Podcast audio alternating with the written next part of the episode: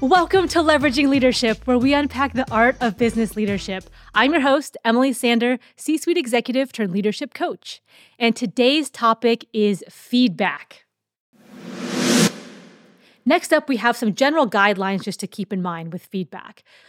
The first one is address issues or problems in private and then praise and recognition in public. So of course there's there's exceptions to the rule, but in general that's a good guideline to go by. So if someone has a problem and you have to do some corrective actions with them, uh, the all company meeting is not a good setting to do that in. In front of the client is not a good setting to do that in.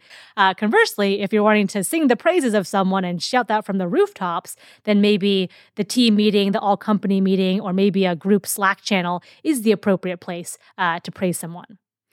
Second one, give feedback in as real time as possible. So, meaning as close to the event as possible. So, if they did something that, uh, oh, like we want to go a little bit different direction next time, uh, make sure you're saying that to that person as soon as you can. So, as soon as it's as appropriate, but as soon as you can.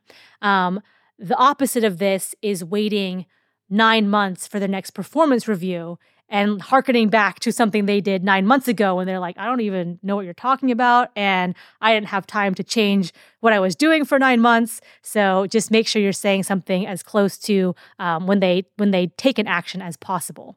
On the flip side, if someone's doing something really well, I've had times where they're like, my team member is killing it on like a client call and I'm slacking them, like, you're doing awesome. Like, you answered that question so well. And they can pick that up in almost real time. Number three, speak for yourself.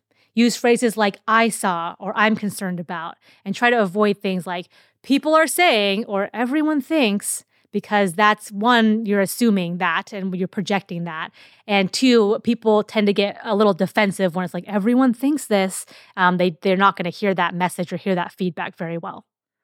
Number four, emphasize how someone's actions affect the team first part of this is people often don't realize how their behaviors are affecting other people. And so when you tell them, they might go, "Oh my gosh, like I'm so sorry. I didn't know that Maria felt like that when I when I said that thing." So they might not be aware of it. The other part of this is people don't like to let other people down, especially if they enjoy being on the team and the team means a lot to them. If someone feels like they're not pulling their weight, people will move mountains. People will go above and beyond to try to correct that or try to do something differently.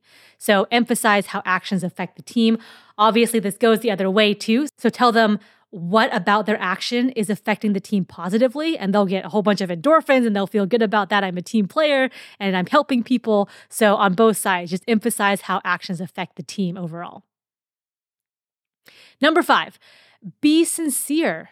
And I've seen people who give feedback in uh, almost an overly robotic way.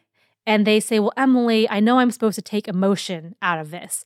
And like, yes and no. So you don't want to like shoot daggers out of your mouth, right? And like just tear someone down or give feedback when you're angry. That's that can be another point here. But you also don't want to strip all of the emotion out of it because human beings run on emotion. So when you're sincere and you say, Hey, hey, I was really upset when you raised your voice in that meeting the other day um, like that actually really concerned me because I know you and you're not like that. So tell me what's going on here.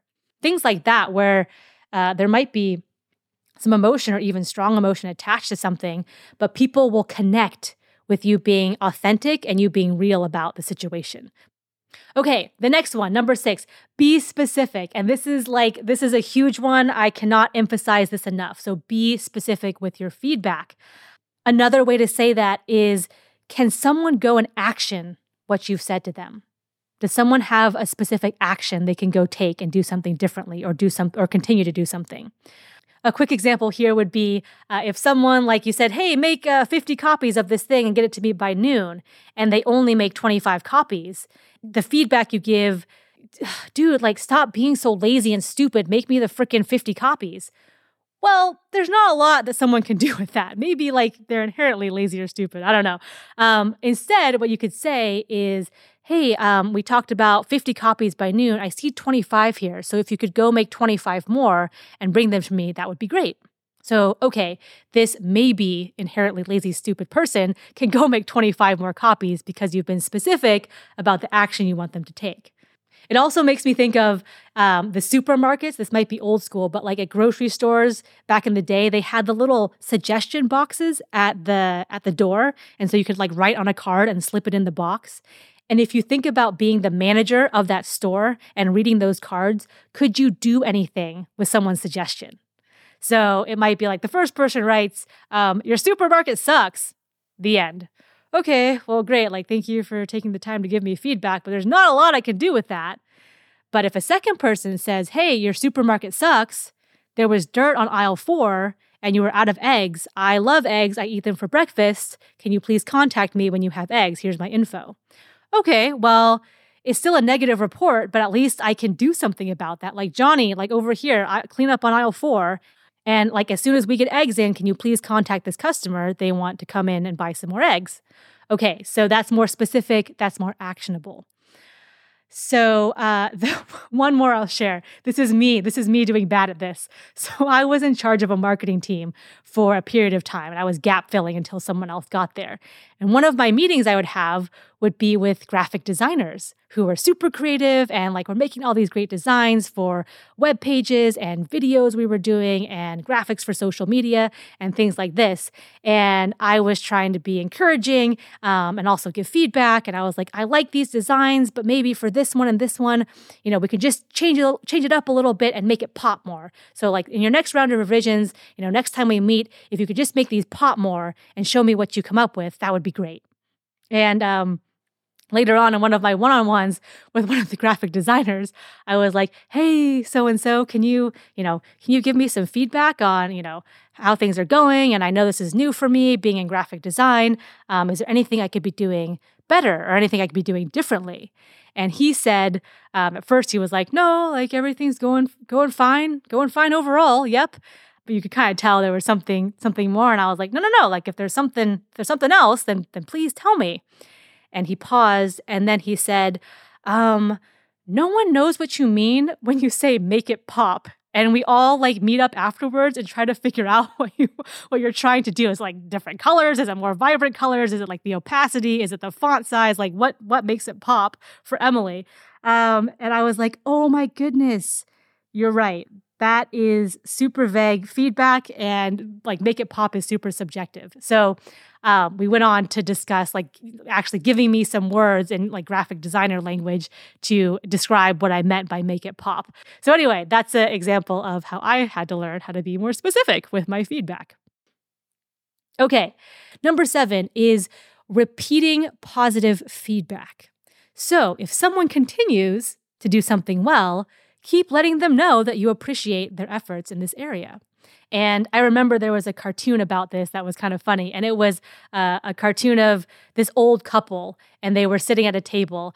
And um, the wife says, You never tell me you love me anymore. And the husband says, You know, I love you. I told you 20 years ago. so, same thing here is like if you told someone once, you know, you can stand to tell them again a few times if they're continuing to do something well and if you're continuing to love uh, what they do. Number eight, okay, so this is an important one as well.